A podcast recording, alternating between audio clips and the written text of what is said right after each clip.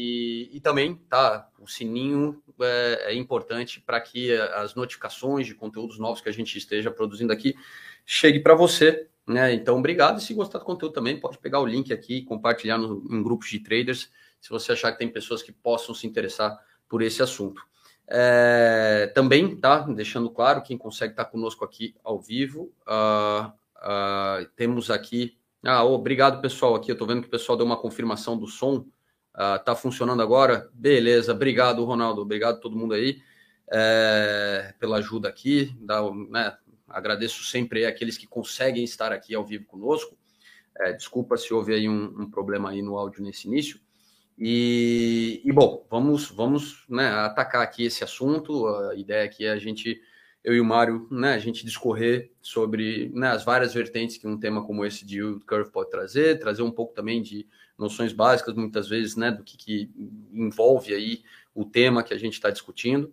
E principalmente para vocês que conseguem estar conosco aqui ao vivo, né, gratidão e, e fiquem à vontade para participar. Né, a ideia é a gente é, conversar bastante aqui né, sobre é, diferentes perguntas que o tema pode gerar e no final deixar aberto para quem quiser, deixa perguntas aqui que depois a gente puxa elas e busca responder, deixando sempre bem claro aqui que eu e o Mário, né, com toda humildade, a gente fala aquilo que a gente sabe, né, por conhecimento, por experiência, e aquilo que não sabe, a gente admite que não sabe, né, é, e, e vai se esforçar para buscar informação para numa próxima ocasião poder contribuir aqui com vocês. Mário, antes da gente querer já ir direto para a discussão de yield curve, o que está acontecendo nesse momento, né, uma visão histórica né, da leitura da curva de juros, é, eu acho assim, até antes da gente falar de curva de juros, quem sabe vamos começar com o básico. O que é juros, Mário? Juros é o custo do dinheiro, efetivamente é quanto custa uh, termos dinheiro no nosso bolso seja, seja porque, porque, estamos a pôr o dinheiro no banco e receber juros em, em, em, compensação de ter o dinheiro numa conta bancária, seja pelo dinheiro que não estamos a fazer caso não, não seja colocado numa conta bancária. Custo, da, forma mais fácil de definir o, o juro é o custo do dinheiro. E tá certo, o dinheiro ele tem um custo e ele varia ao longo do tempo, né? E ele varia também em função de, de, de, de, de né? vamos lá, de quem está querendo, né, é, é, vamos lá, pegar um, um, dinheiro emprestado, né? Então a gente pode dizer o que que as variáveis mais importantes, né, para definir o custo de dinheiro é o que condições macroeconômicas ou, ou, ou, a, a, vamos dizer assim condições particulares de quem está buscando aquele dinheiro, de quem está emitindo uma dívida. Como é que a gente pode resumir isso assim sem querer é, complicar muito, pensando em pessoas que talvez não, ainda não tenham estudado muito economia? É assim, há, há, uma, há duas vertentes do que é que é o custo de dinheiro. Há aquela que é, que é o yield da, da dívida pública dos diversos países, e esta normalmente é definida puramente por fatores macroeconómicos, e há a taxa de juros de consumo da pessoa ou de uma empresa que tenha necessidade de financiamento. Essa curva de financiamento pessoal ou de financiamento a uma empresa tem, por um lado, o efeito macroeconómico, porque a taxa de referência que é fornecida pela dívida pública de um país vai ser a primeira base de determinação, mas depois há também o nível de risco do cliente, a capacidade de endividamento do cliente e, qual é que é a capacidade que, esse que o banco prevê que esse cliente tenha de fazer face às suas dívidas. Portanto, aí já entram mais fatores em jogo. Mas Considerando a taxa base, a taxa de referência dos bancos centrais é puramente macroeconómica. E, e, bom, a gente tem né, uma visão também importante, eu acho, esclarecer antes da gente se, se aprofundar na curva de juros. É, é, se alguém está né, tá emprestando dinheiro e outra pessoa do outro lado, agente econômico, está né, captando dinheiro, emitindo dívida, né, a gente vê que existe, de um lado, um poupador, né, que está com excesso de dinheiro e podendo emprestar, e do outro lado, alguém que está precisando daquele dinheiro para alguma, né, algum objetivo, muitas vezes, alguém que precisa investir, fazer né, é, é, algum tipo seja de consumo ou investimento e que, e, e que claramente né, não tem recursos e que está né, é, é, disposto a pagar para capturar aquele dinheiro, né, de quem está disponível, né, quem tem disponibilidade. Então, isso, lógico, em todos os níveis. Então, os governos emitem dívidas porque eles precisam, muitas vezes, ou investir dinheiro que eles não têm sobrando, ou porque, para pagar as contas que eles têm, está faltando. Né? Basicamente, seria isso? Sim.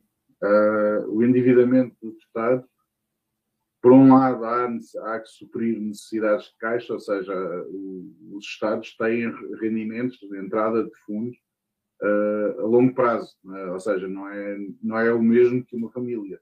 O, um Estado tem, às vezes, recebimentos que são a 10, 15, 20, 30, 40 anos. E esses recebimentos, há, há, um, há necessidade de cobrir necessidades de caixa que são de agora em função de recebimentos futuros que vão acontecer.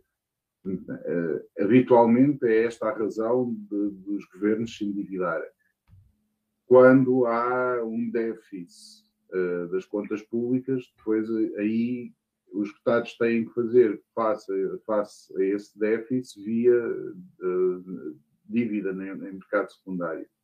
Aí, aí as coisas podem não ser tão lineares, ou seja, um, um Estado que tinha uma taxa de juros, um custo do dinheiro fixado em 3%, por exemplo, pode acontecer que, para suprir necessidades uh, de pagamentos, tenha que recorrer ao mercado e que recorra ao mercado a um preço muito superior a estes 3% que eles tinham definido inicialmente como sendo a taxa de juros indicadora deles.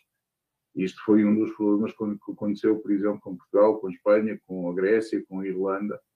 Foi a taxa de referência do, do BCE deixou, deixou de fazer sentido perante as, perante as necessidades de financiamento destes, destes Estados, quando recorriam ao mercado, sistematicamente estavam a recorrer a preços muito mais elevados do que a taxa de referência do BCE.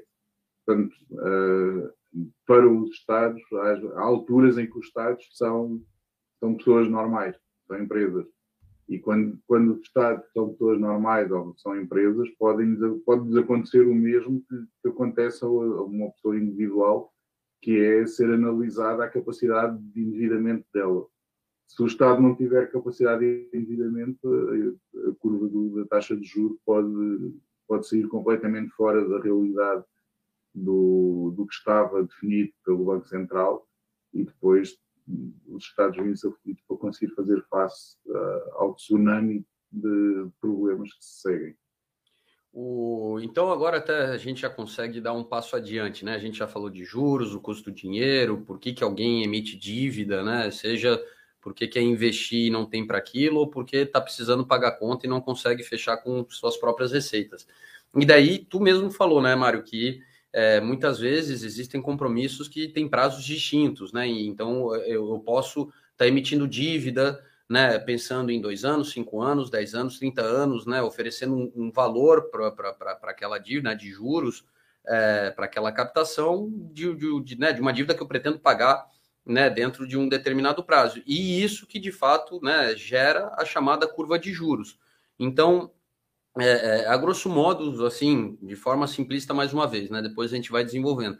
É, é, um governo, né, ao emitir né, dívidas de curto prazo e dívidas de longo prazo, normalmente a gente entende que as de curto prazo né, tem muito custeio envolvido, enquanto que as de longo prazo, né, a gente, né, muitos governos focam em captação de grandes programas de investimento, onde existe uma visão de que aqueles investimentos vão gerar um crescimento econômico e vão facilitar o pagamento desses compromissos de mais longo prazo. Então, seria mais ou menos isso, assim, a ideia de né, um governo, um emissor privado ou público está emitindo títulos de diferentes prazos e construindo essa curva de juros? Uh, sim. Uh, por um lado, há, há, há diferentes fases de recebimento das receitas pelo, pelo Estado. Os Estados sabem quando é que têm contas a receber. Portanto, se um Estado tem, por exemplo, um, imaginando, o Estado português sabe que daqui a dois anos vai receber 10 milhões de euros e precisa desses 10 milhões de euros hoje. Ele faz uma emissão de dívida há dois anos de 10 milhões, no, ao fim dos dois anos, quando ele receber os 10 milhões, ele, ele termina aquela dívida. Portanto, e, e só precisa daquele dinheiro durante dois anos. No entanto, há, pode haver por exemplo, isto acontece muito com, com pensões. As pensões são, são créditos e débitos devidos aos Estados, normalmente a 30, 40, 50 anos. Os Estados sabem que daqui a 40 anos vão receber, ou daqui a 30 anos vão receber, fazem uma emissão de dívida muito longa para poder fazer um match do recebimento com a emissão dessa dívida. Ou podem estar só a fazer reciclagem de dívida. Por exemplo, o, o, o governo emitiu há 10 anos uma, fez uma emissão de dívida a 5%. E esta dívida vai vencer agora, ou vai vencer daqui a dois ou três anos, por exemplo. Mas se, se, se, se esse mesmo governo levantar agora 10 milhões, em vez de estar a pagar 3 ou 4%, vai pagar meio por cento. Eles podem fazer agora uma nova emissão de dívida para fazer o pagamento da dívida anterior, que está com uma taxa de juros muito mais elevada, e, e fazer uma recomposição da carteira. Normalmente, se isto acontece, não é porque há um recebimento que vai acontecer. Portanto, só eles fazem emissão por um longo período de tempo para poderem ter a maior flexibilidade possível. Quando os governos fazem emissão de dívida, é feito por leilão. Portanto, no, um governo diz: Eu quero fazer uma colocação de 100 milhões de euros a 10 anos. E, idealmente a taxa de juros que eu quero pagar anda, por exemplo, entre 1 e 1,5%. Esta, esta, esta, este cupão vai a leilão em, em mercado primário. E, nesse leilão vai ser definido quantas pessoas é que estão interessadas naquela dívida.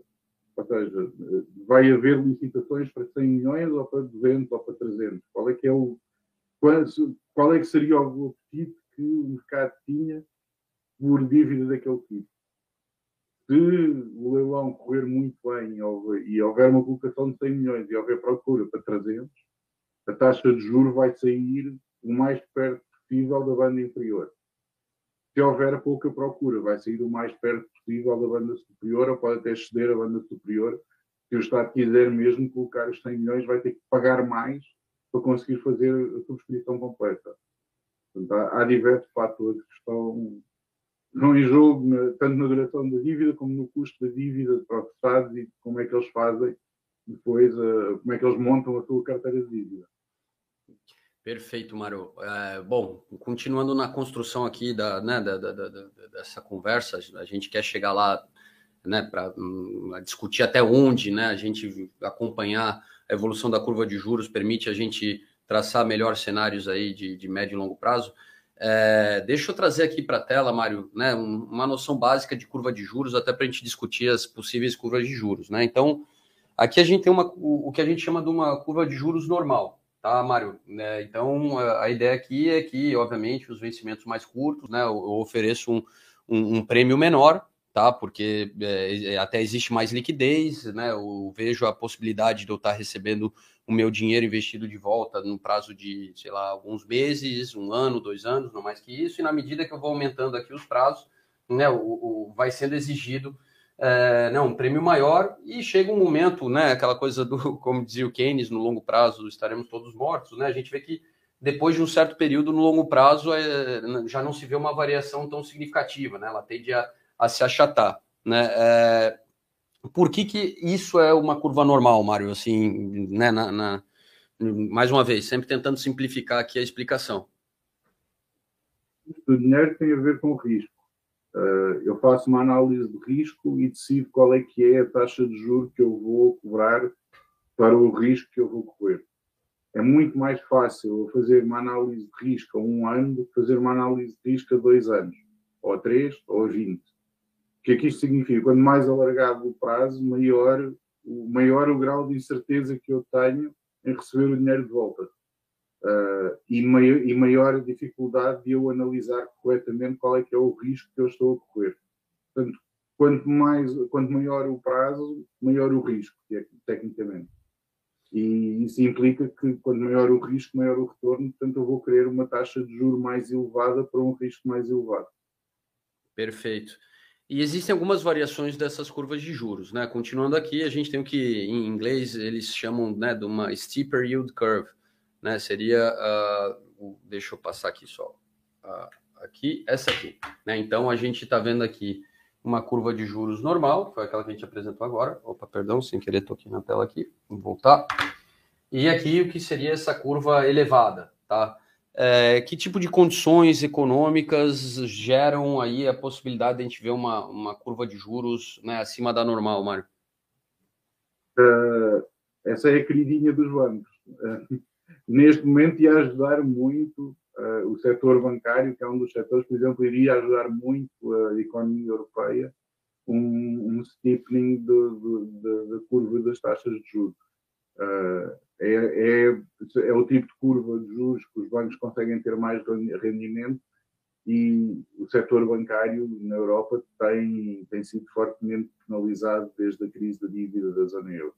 Portanto, é uma, uma, uma curva de juros mais, mais acentuada, que é a tradução direta do, do inglês para, para, para português, eh, é a favorita dos bancos e, neste momento, na minha opinião, seria a minha favorita também em termos económicos para, para, a, União, para a União Europeia. Em termos pessoais, não, em termos pessoais, que não quero que seja. É, é, é bom para quem ganha com isso, né, Mário? Literalmente. Né? Bom, não é por acaso que a gente vê bancos brasileiros né, sempre entre os mais rentáveis do mundo, porque eles têm né, uma curva mais acentuada do que né, outras economias. Né? É, apesar de que parece que esse ano, depois de muitos anos, eles já não são os primeiros, estão entre os primeiros, né, mas já não é aquela dominância que vinha se mantendo ao longo do tempo. Por quê? Porque o Brasil, né, depois de muitos anos, com essa pressão externa, também baixou seus juros, voltou a reajustar agora, então ano que vem eles já devem voltar a estar entre os primeiros. Mas sim, sem dúvida, né? Bom para quem empresta, ruim para quem toma emprestado. É, até continuando aqui, né? Falamos de uma curva mais acentuada e agora a gente teria essa isso que tem se falado muito recentemente, né, Mário? Que é uma curva de juros invertida, tá? Em, onde a gente vê um prêmio maior para os títulos aqui, né, de, de um prazo mais curto, é, do que aqueles de um prazo mais longo. Perdão, sem querer toquei aqui. Tá, é, assim, tá no momento se falando muito de inversão de curva, por quê? Porque é, né, normalmente isso costuma, e a gente até já vai discutir isso, é, indicar que os agentes econômicos estão esperando um futuro mais difícil do que o presente. Né? É, a gente está vivendo, né, se falar de Estados Unidos, a economia dos Estados Unidos ela está superaquecida, né? a gente vê números do mercado de trabalho, números do PIB que, e inflação que confirmam isso, e, e, cada vez mais os agentes, né, no caso dos Estados Unidos, têm tido essa impressão de que é, vai ser difícil escapar um, um período de recessão econômica. Basicamente, seria essa a leitura de uma curva invertida de juros? Sim. Uh, uma curva invertida de juros previu uh, as sete últimas recessões que nós tivemos. Nos anos 70, nos anos, nos anos 60, nos anos 70, nos anos 80, nos anos 90, nos anos 2000 no, nos anos 2010 não chegou a haver uma recessão agora na altura do Covid, tocou só muito ligeiramente no, no, em, em, em, território recessivo e houve uma inversão na altura de, de, de, em, em, que o Covid estava mais ativo, houve uma reversão da, da, curva das taxas de juros para terreno negativo. Portanto, quando as pessoas começam agora a assustar-se e a dizer que se aproxima uma inversão da, da, da, curva das taxas de juros, o medo é precisamente esse, é que desde os anos 70 sempre existe uma, uma inversão da, da, da, da, curva das taxas de juros, houve sempre uh, uma recessão. Portanto, se, se for para manter o mesmo, o mesmo padrão, neste momento a, a taxa de juros não está ainda invertida. A previsão é que os bancos centrais continuem a aumentar as taxas de juros de preferência, enquanto as taxas de juros de preferência forem aumentadas, dificilmente uh, haverá uma inversão da, curva no, neste primeiro momento. Agora, se houver uma, uma, subida muito acentuada dos juros, é muito provável que, que aconteça uma inversão do, do yield, porque há de haver uma altura em que o, o mercado vai começar a precificar uma descida das taxas de juros. E se o mercado começar a precificar uma descida das taxas de juros, vai precificá-la na parte mais longa do, do yield. O que significa que é possível, por vezes, encontrar casos em que uma dívida a 30 anos esteja mais barata do que uma dívida a 20, ou uma dívida a 20 mais barata do que uma, uma, uma dívida a 10. E, e, se isto se prolongar para prazos mais curtos, acaba por ter uma, uma yield curve completamente invertida, como tu mostraste aí, em que só no, nos primeiros prazos é um, está uma taxa de juros interessante e assim que alonga um pouco ela cai brutalmente. Esta, esta descida das taxas de juros normalmente só é justificada por uma, um arrefecimento da economia. Portanto, um arrefecimento da economia conduz a, conduz a uma recessão. Perfeito, então. Então, continuando aqui na construção da ideia, a gente viu o que é uma curva de juros normal, a gente viu o que é uma curva de juros acentuada, mais inclinada, né? Existem diferentes termos que a gente pode utilizar. A ideia do normal para o inclinado é quando existe uma expectativa de que a economia se superaqueça, a inflação se acelere, que por isso né, os yields, os juros precisam aumentar em consequência disso, mas o formato da curva continua né, parecido com o da normal, só a gente trabalha em, em níveis de juros mais elevados. Já da inversão, né, o caso contrário, eu espero que o futuro não seja tão próspero quanto o presente, e por essa razão né, ainda tem os juros elevados nesse momento de curto prazo, mas na medida que o cenário macroeconômico né, caminhar aí para um, uma desaceleração do, do, ritmo de atividade econômica, o custo do dinheiro tende a baixar. E existe também, né, até voltando aqui para o último gráfico para mostrar, o que a gente chama, Mário, né, de, da flat yield curve, né, uma, uma curva achatada, né, o achatamento da curva de juros, né, fazendo a relação entre termos uh, ingleses e, e nomenclatura portuguesa aí de, dessa questão econômica. É, a gente pode dizer que uma, uma curva se achatar é, muitas vezes é quando a gente está vendo a curva normal caminhar para uma possível inversão. Não necessariamente quando se achata a gente vai ver uma inversão da curva de juros, mas costuma ser aquele meio termo de indecisão do mercado de não sei muito bem o que está acontecendo. E na verdade, até quando a curva se achata, ela costuma se achatar no, nos prazos mais, mais curtos com os mais longos, e o, e o médio costuma até fazer aqui, o, né, vamos dizer assim, aquela, aquele calombo de camelo no meio ali, né? Então, seria assim um, um período de indecisão ou, ou, de transição assim entre cenários bullish bearish, né, do, de, do mercado de dívidas? Sim, é exatamente isso. E é por isso é que, uh, ou seja, a, a, razão de ficar uma bota de camelo é que a parte mais provável de estar a ser descontada é a perna mais longa. E, e, essa perna mais longa que está a ser descontada está a ser descontada precisamente porque o, o mercado acredita que vai haver uma correção.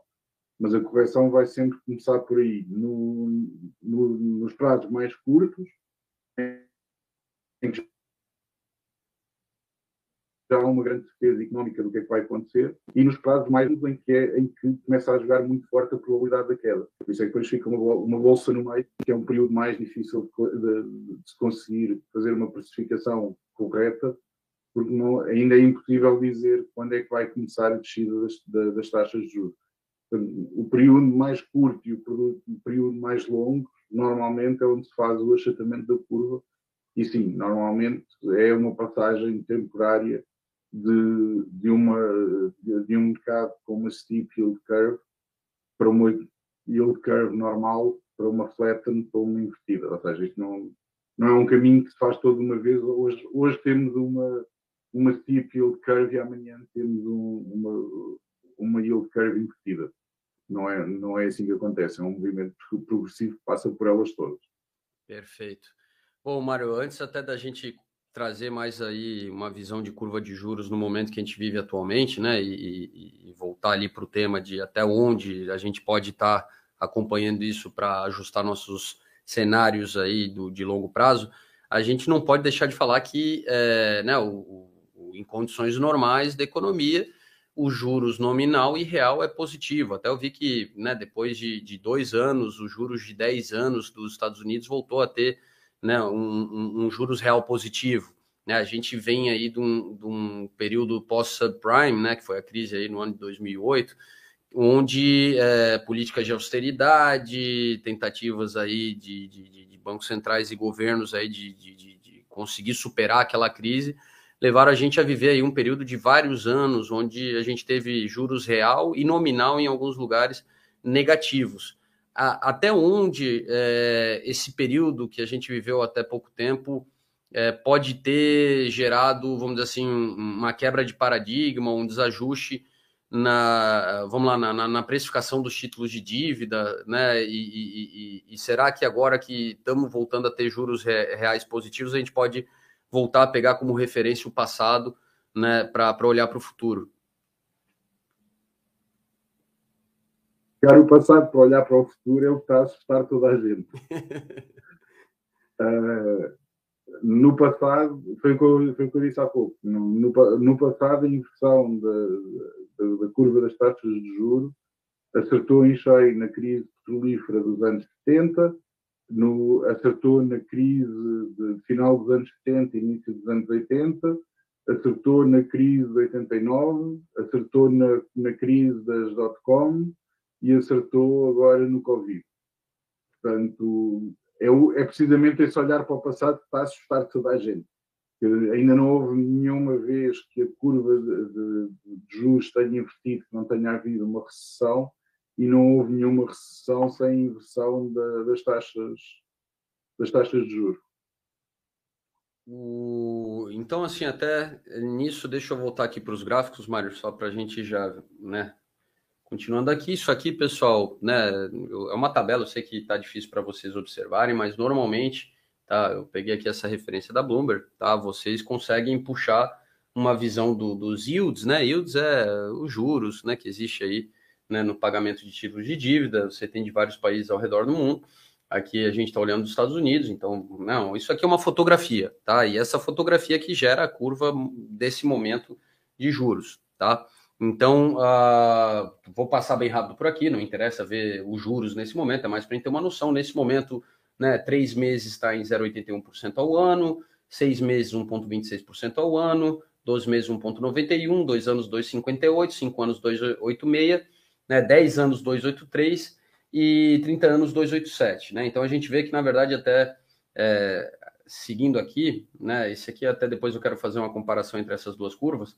mas a gente vê que, na verdade, ela parece ser uma curva né, normal, como a gente tinha indicado, mas só vou apontar aqui. Né, você vê que, na verdade, é, a gente tem aqui entre dois anos né, é, é, e um prazo maior uma pequena descida para depois ter mais uma subida e novamente uma descida. Então, assim, é, é, esse tipo de movimento, quando começa a mudar essa formação, que a gente diz que a curva começa a se achatar. Né? E o, e o, o desculpa aí, pessoal, o se achatar Normalmente, né, sempre a relação entre 2 e 10 anos, né, e 10 e 30, né? Então, por isso que a gente vê que existe aí, né, essa elevação muito é, né, grande, significativa entre 0 a 2 anos, e depois de 2 aqui, se vocês forem olharem, né, é, no fim essa reta que muito se observa aqui, tá? Né, e, e, e claramente a gente vê que ela, ela tem uma pequena inversão entre 2 né, é, e 20 anos, né, é, entre 20 e 30 também, né, ela não está no seu padrão normal,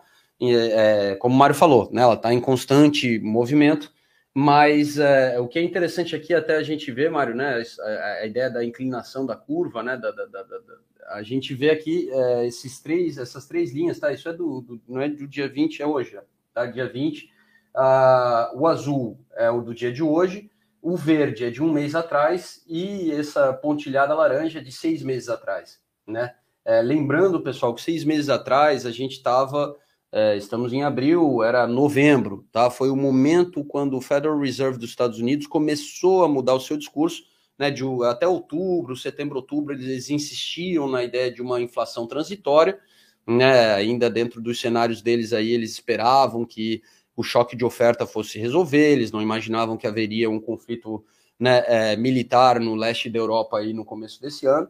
É, mas rapidamente essa conversa foi mudando e a gente vê aqui claramente que de seis meses para cá, né, essa curva aumentou significativamente a ponto né, de títulos de dois anos subirem de dois e pouco para quase 3%.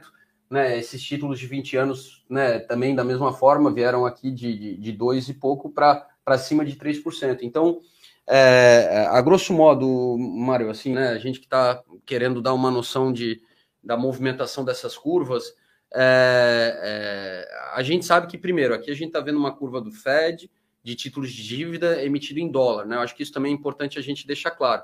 Né? É, é o custo do dinheiro né, é, que existe de uma determinada moeda, né? porque os juros que existe né, para emissão de dívida do governo norte-americano em dólar é diferente do custo que existe de outros países emitirem outras moedas. Né? Então, é, é, volta aquele nosso, aquela nossa conversa inicial. Né? O, o, custo do dinheiro depende do emissor. Né? E nesse momento a gente está vendo uma movimentação intensa nos juros norte-americanos, mas uh, a gente tem visto alguma movimentação uh, não muito diferente em juros pelo mundo como um todo. Né? Uh, por que disso?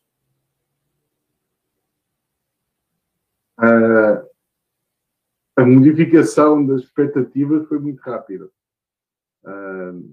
O, a maior parte dos bancos centrais eram muito, muito dovish até há seis meses atrás. Começaram eh, há três meses a inverter de Dovis para Rockies e hoje, de repente, são todos ultra Rockies e, e está todo, estão todos muito assustados com a inflação, que não é assim tão substancialmente diferente do que ela era há seis meses atrás. Eu não sei se, se é porque, entretanto, entre há, há seis meses atrás, quando, quando as taxas de inflação aceleraram forma significativa, eu eh, ainda não tinha passado para o consumidor. E seis meses depois a inflação já passou para o consumidor. Portanto, não, em, em, princípio, os bancos centrais são isentos e autónomos e não, não sofrem pressões, pressões políticas. Mas uh, os bancos centrais vivem no mesmo mundo que nós.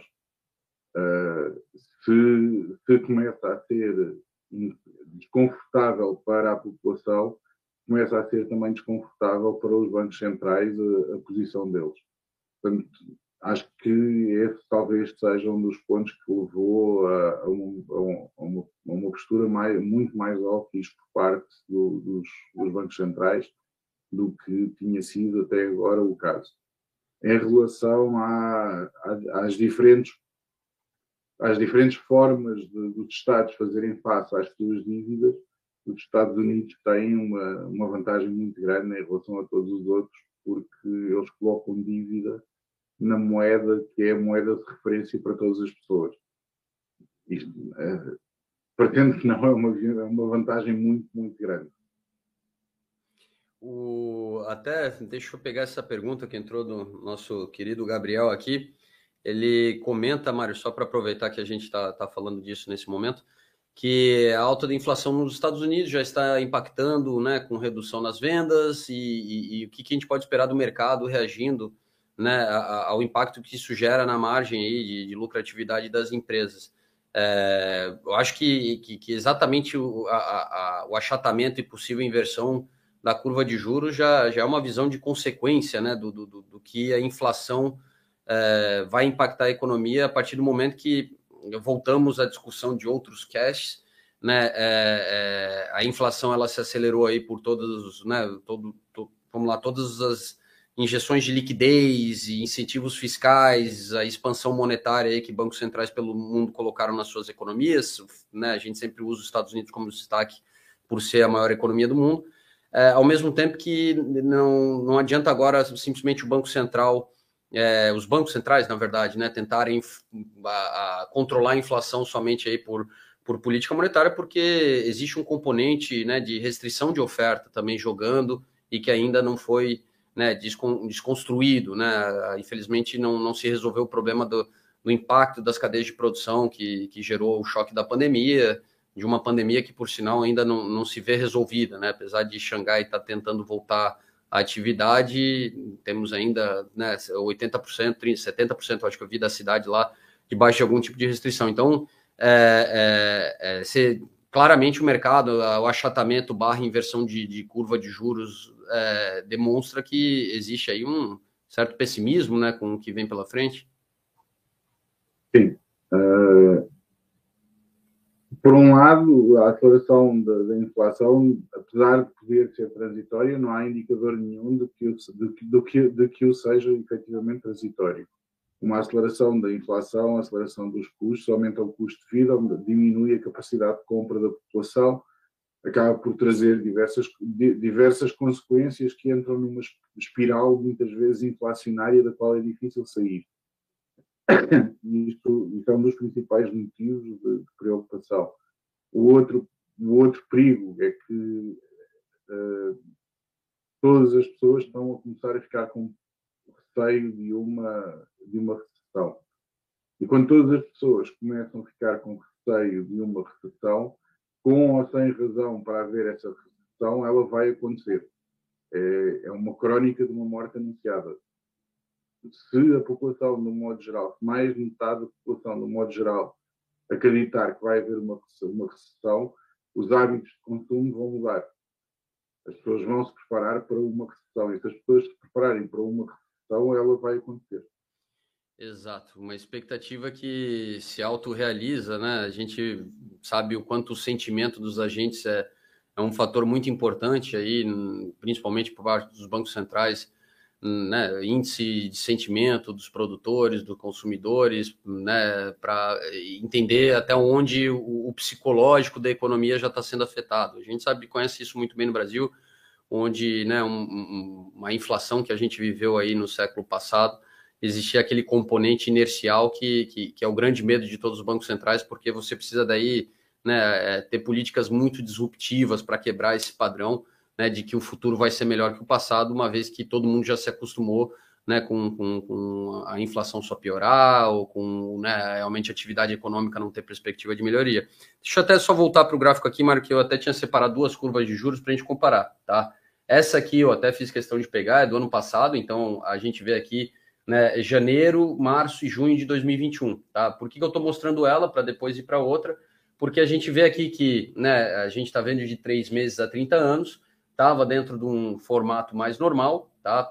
É lógico, de janeiro, que é essa curva mais embaixo, tá? Para junho, né? A gente viu que em março houve, né? Isso estou falando 2021, tá, pessoal?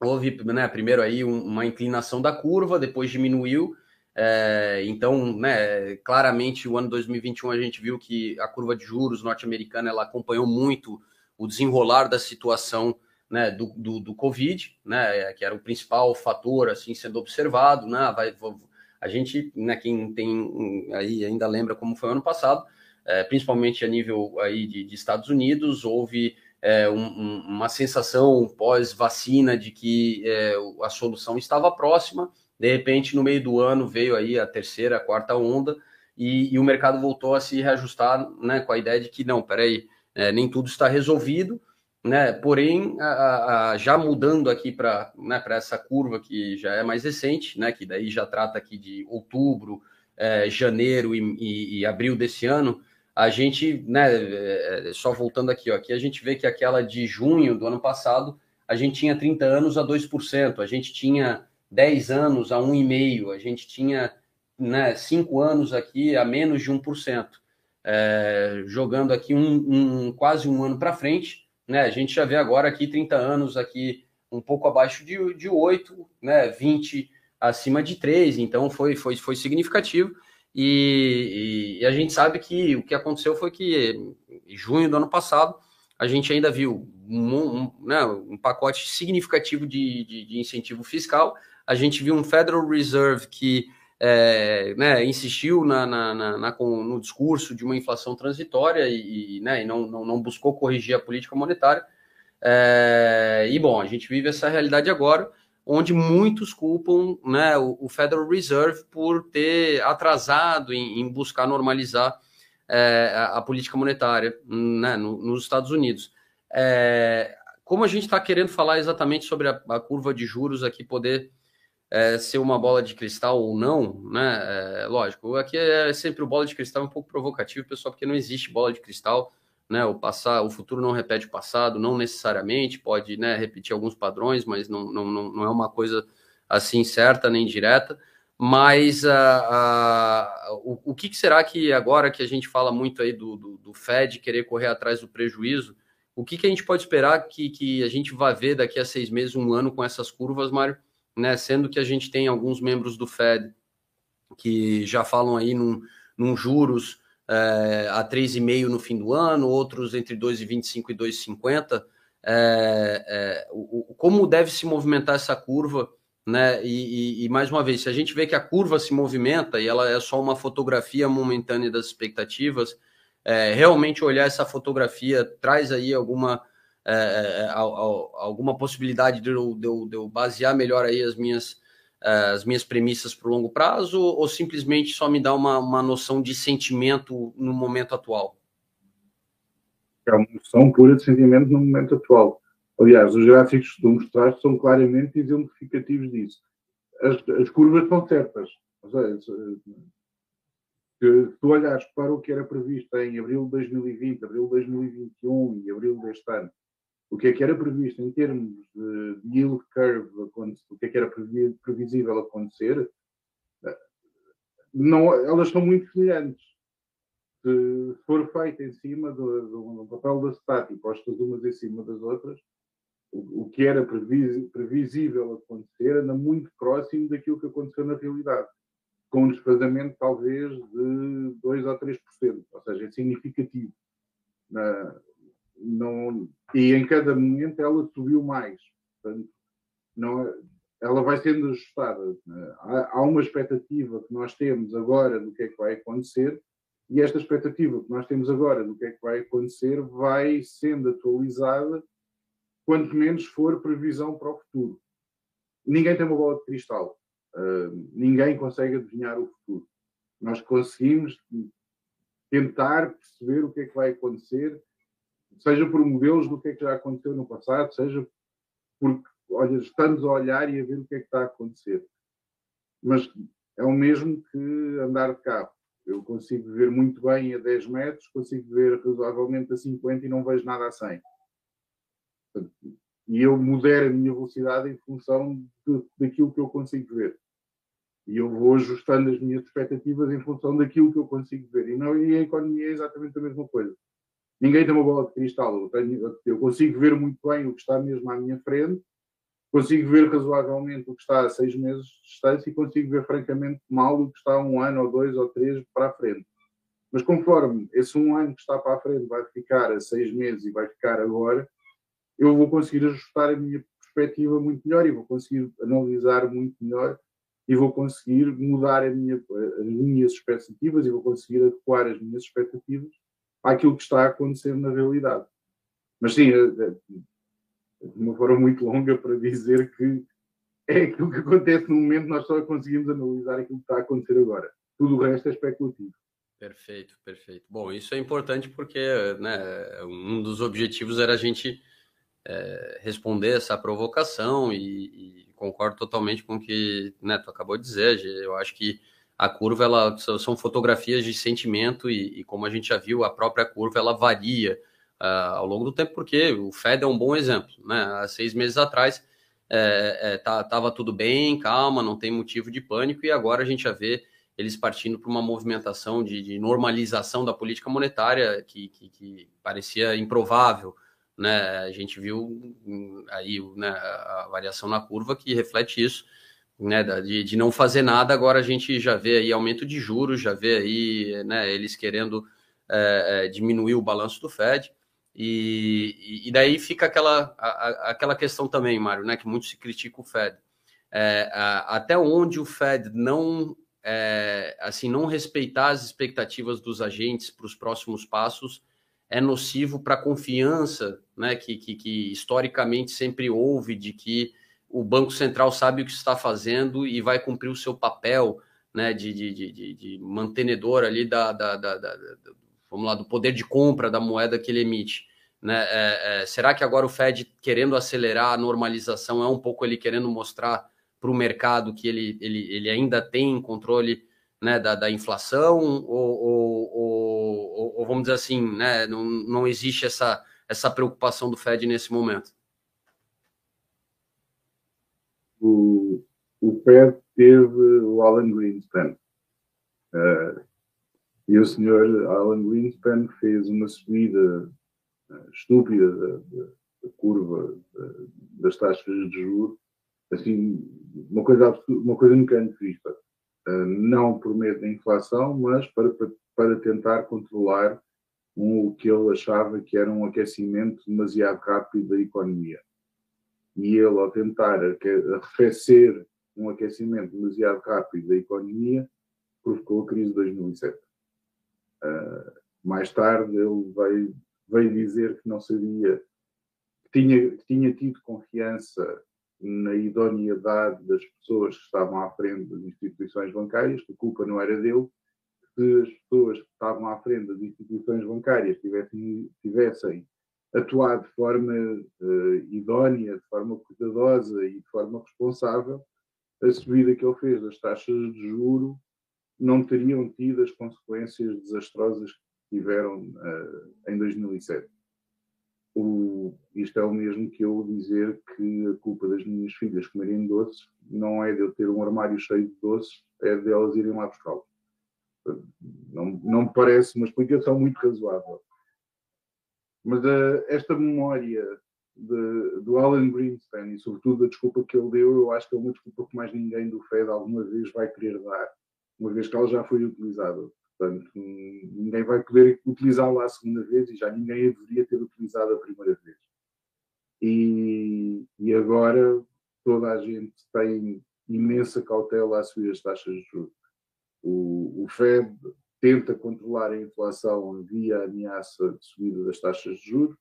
Eles ameaçam, ameaçam, ameaçam, já ameaçaram mais, menos e agora estão a ameaçar mais, mas efetivamente, sempre que é para subir as taxas de juros, ninguém subiu de 75. Ninguém, ninguém teve a coragem e houve muitas reuniões em que não foi subido absolutamente nada e que eles estavam a dizer repetidamente que iam subir a taxa de juros. Portanto, acho que da parte do, do FED, e aqui eu, eu vou me debruçar sobretudo sobre o FED, porque quem manda são eles, e, e o, o BCE tem alguma autonomia, o, o, Banco do Japão tem alguma autonomia, o Banco de Inglaterra tem alguma autonomia, o Banco da Suíça tem alguma autonomia e acabou por aí. Mas ninguém tem autonomia em coisa nenhuma, toda a gente segue o FED. Uh, e eu, eu acho que o FED, neste, neste momento, está muito mais a tentar atuar por palavras do que por ações. Eu espero que eles consigam. Se eles conseguirem conter a inflação por palavras e não tiverem que passar para a ação, vai ser muito bom para a economia mundial. É verdade, sem dúvida, né? Até por isso que a confiança no que o Fed fala e tal, né, e por consequência faz é importante.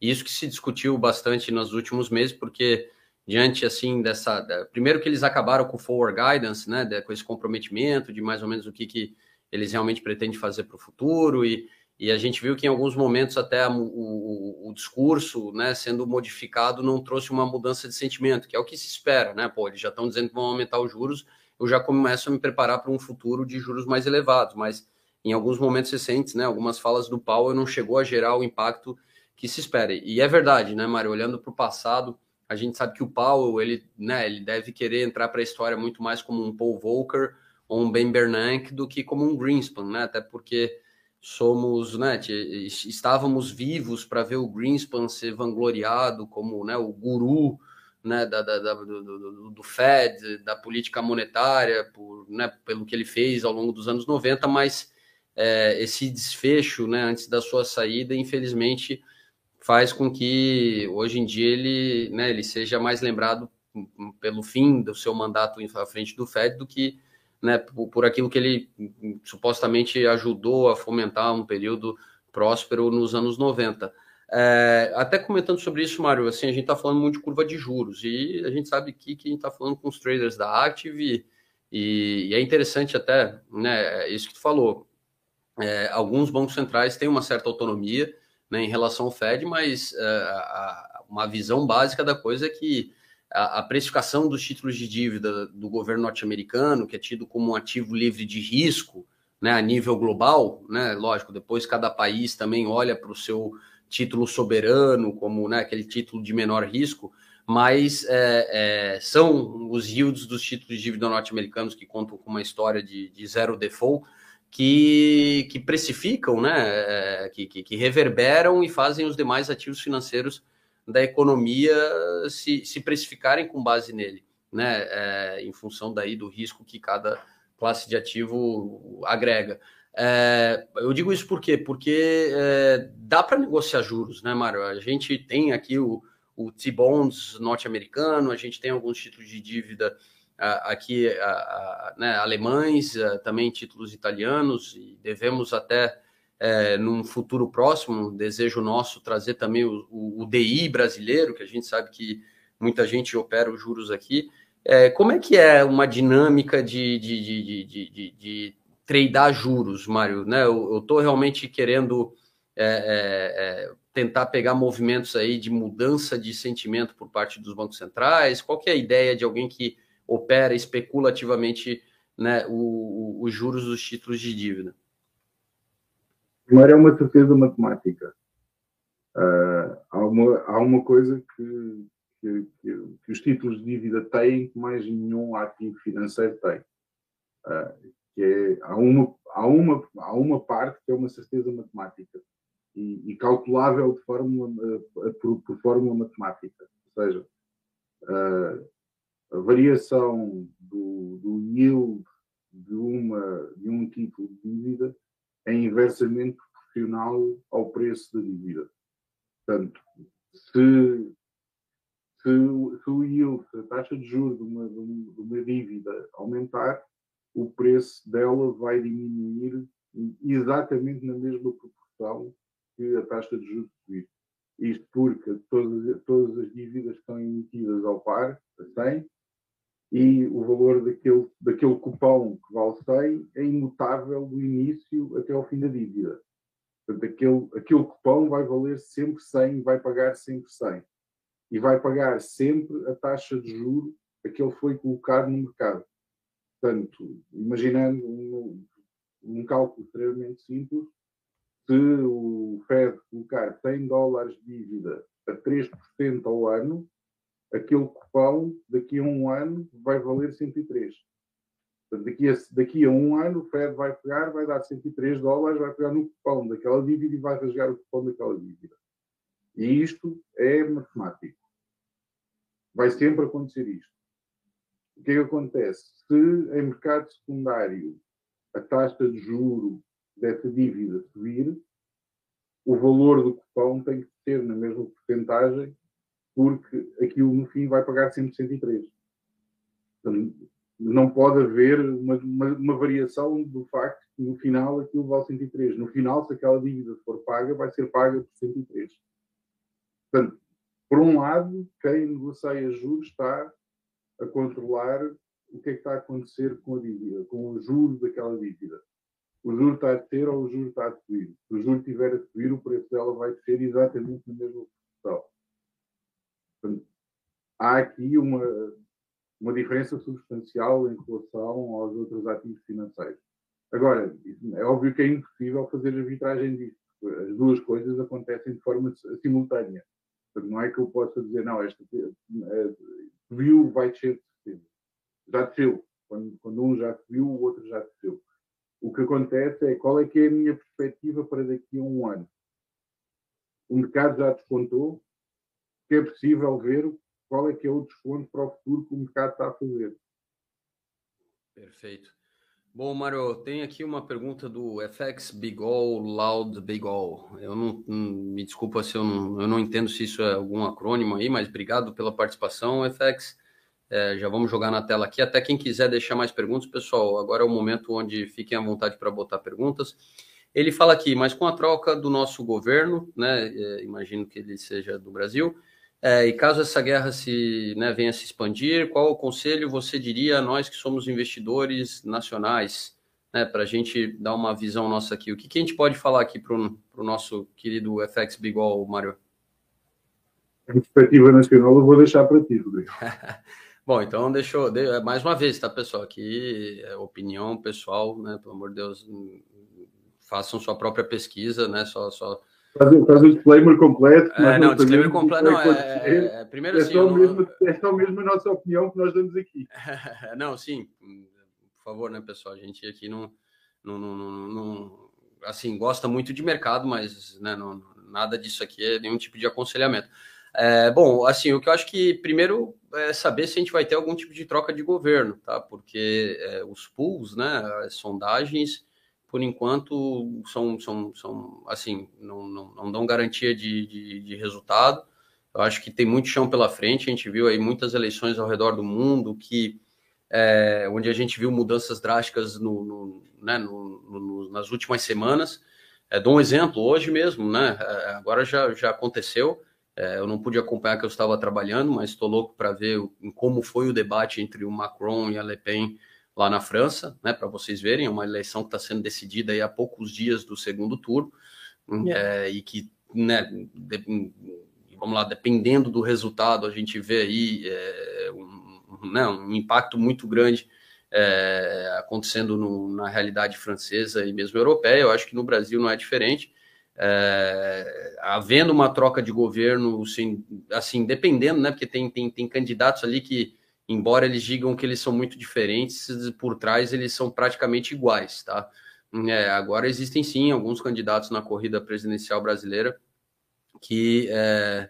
ah, o Francisco, fala Francisco, né? Que eu vejo ali o nome do seu user de YouTube ali, né? Não sabia. Obrigado, Francisco, pela pergunta. Então, assim, existem sim alguns candidatos que parecem trazer uma, uma visão de disrupção, né? De, de, de, dessa política dos últimos anos. É, eu acho assim que o Brasil ele ele está muito à mercê né, de vontades políticas mais do que de um plano, né? Então acho que o que o Brasil é, seria importante para o Brasil seria né, que não importa quem ganha essa eleição, que tente pelo menos executar um plano de desenvolvimento aí para o país, porque sem plano a gente né, acaba simplesmente é, seguindo aquilo que a classe política acha que é mais importante no curto prazo, e muitas vezes no curto prazo prevalece os interesses pessoais sobre os interesses coletivos, tá?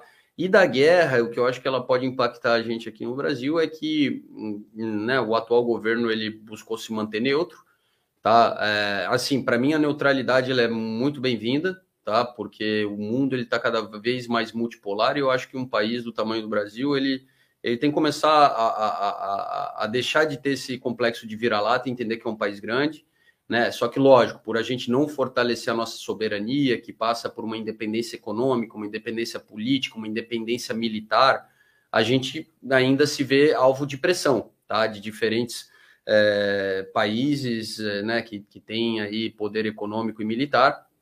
E então, assim, eu sei que a atual neutralidade é porque o atual governo nem ele sabe direito o que, que né, eles querem fora se perpetuar no poder né? A gente vê um regime que começou dizendo America First e, e há um mês atrás foi visitar é, né, o, o, líder russo em Moscou. Né? Há, quatro anos atrás, o líder russo era um comunista, né, era inimigo e agora passou a ser aliado. Então, assim, é uma pena que não é uma neutralidade estratégica, tá? Que eu sou a favor de uma neutralidade estratégica. Eu acho que o Brasil é grande o suficiente e se conquistar mais soberania a nível de independência política, econômica e militar, né, mais vai poder consolidar essa posição de neutralidade. Porém, se esse conflito ele, ele né, se torna um conflito aí a nível global, né, envolvendo é, países do mundo inteiro, é, a gente viu que muitos países conseguiram ainda se manter neutro, é quando esses blocos econômicos eles começam a forçar né, muitos países a saírem da neutralidade. Né? É, a gente viu isso durante a Segunda Guerra, o Brasil foi um exemplo, né? começou a Segunda Guerra neutro, se manteve boa parte da Segunda Guerra Neutra até o momento onde né, é, é, os Estados Unidos né, botou na mesa um pacote né, de, de, incentivos ao Brasil tomar posição, a enviar tropas, a, a tomar um lado da guerra, né, que foi, olha, né, vem para o meu lado que eu te ajudo a se industrializar, tá? É, apesar que foi um, né, um industrializar para se manter dependente, não industrializar para gerar uma autonomia.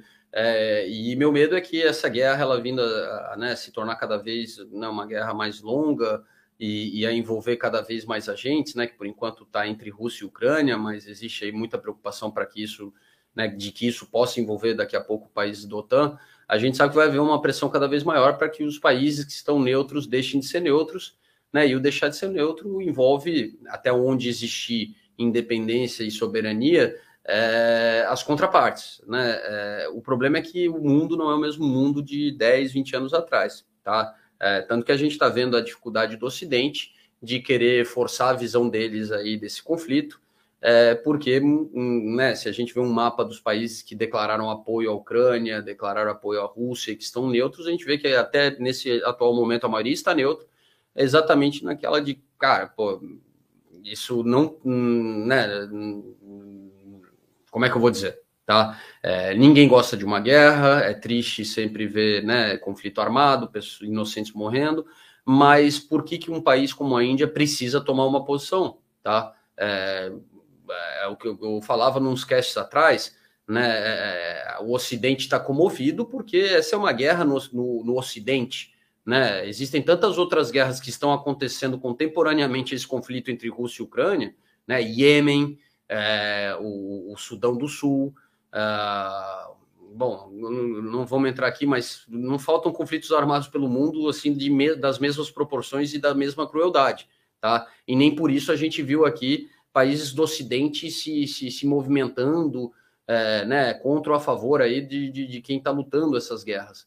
Então, é um pouco essa visão também que a gente tem que ter, que para muitos países ao redor do mundo que estão distantes dessa zona de conflito, né, sempre, sem dúvida, gera aí né, uma tristeza ver né, que isso esteja acontecendo, mas, é, cara, pô, tá longe, né? Assim como os Estados Unidos não se abala a nível nacional sobre o que está acontecendo no Iêmen, né? Bom, ali eles até participam com drones, né? Como muita gente não se comoveu com a Síria, é, é, tem muita gente no mundo que também não né, tá, tá triste pelo que está acontecendo na Ucrânia, mas não vai por isso né, é, é, é cair para um lado ou para o outro. Né? Business é, acaba prevalecendo. Né? O que o país tem que defender seus interesses e, e, e, se precisa de potássio da Rússia como fertilizante, vai querer continuar usando potássio da Rússia. Né? É, até porque é aquela coisa, pessoal, né? É, o, a narrativa do Ocidente, né? Aquela que chega para nós, a gente, por estar desse lado daqui do mundo, a gente é mais influenciado por essa propaganda ocidental, mas é para muita gente ao redor do mundo, né? Até achei engraçado, né, Mário, aquela situação do, do ator britânico que foi contratado para filmes no Oriente, onde ele é o vilão, né? Ele é o vilão ocidental, né? Assim como a gente cresceu vendo né, sempre filmes hollywoodianos onde o inimigo era soviético, né? O né, melhor exemplo é o Rock, né, que foi lutar né, lá com o Drago e, e, e, então assim a gente cresceu com essa visão do inimigo russo, do inimigo soviético e, e houve muita crítica desse ator britânico porque ele, ele né, realmente estava fazendo papel em vários filmes lá na China, em outros lugares, onde ele era o vilão ocidental, né? E, vamos lá, pessoal, né? Eu acho que não existe mocinho quando existe guerra, tá? Né? Assim como a, a Rússia tomou essa decisão agora de invadir a Ucrânia, a, a gente viu, né? Os Estados Unidos ocupar o Afeganistão por 20 anos, invadiu o Iraque, e, e, infelizmente a gente não pode dizer que o Iraque melhorou, né? E nem a, o Afeganistão, na verdade, até né, essa, saída das tropas americanas do Afeganistão foi um tanto quanto é, né, rocambolesca, vamos chamar assim, tá? É, bom, Mário, uh, eu sei que a gente aqui já até extrapolou o tempo que a gente procura manter aqui do nosso bate-papo. É, queria agradecer, né, dar um, um, um agradecimento especial para quem consegue estar ao vivo aqui até para participar conosco. Teve aqui o Eduardo, o Mauri. Pô, Mauri, bom te ver de volta aqui, cara. Obrigado por voltar a frequentar aqui o nosso Active Trader Cash. Wanderson, boa noite para você também. Douglas, Ronaldo também, né, como o Mauri, sempre nos apoiando aqui. Muito obrigado, viu, Ronaldo? Uh, Renato, obrigado até pelo apoio ali no início, né? Vocês perderam a entrada triunfal aqui, né? Desculpa aí pela falha técnica no áudio. Obrigado, Cleiton, Bruno, Regis, Gabriel, né? O próprio Francisco aqui. E dizer para vocês, pessoal, que é, o Joacir, agora que também chegou no final, é, agradecer vocês, pedir né, para vocês aí que né, se gostaram aí do bate-papo, fortalece a gente aí, dá um like, você né, envia esse link aí para pessoas que possam gostar desse tipo de programa. Temos até o nosso Christian. Olá, Christian, como levar? Christian, desde Montevideo. Christian, já vamos falar contigo aí num futuro próximo. Estamos organizando a casa aqui para atacar a Latam.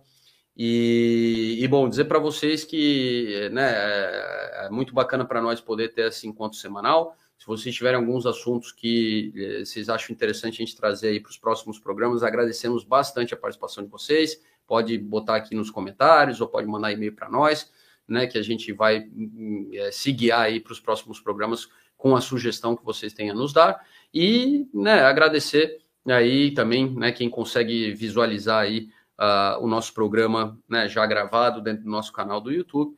E lembrando que né, todo o apoio aí é bem-vindo. Se segue o canal, aperta o sininho. E também eu gosto muito de dizer para vocês que são muito do macro e do geopolítico, que a gente tem alguns programas no nosso canal que tem esse viés também. Tá? A gente tem a abertura do mercado do Marco Simoneto, a gente tem o Macro Talks do Anderson, tá? A gente tem o Google Almeida também falando né, sempre de cenários macro e geopolítico.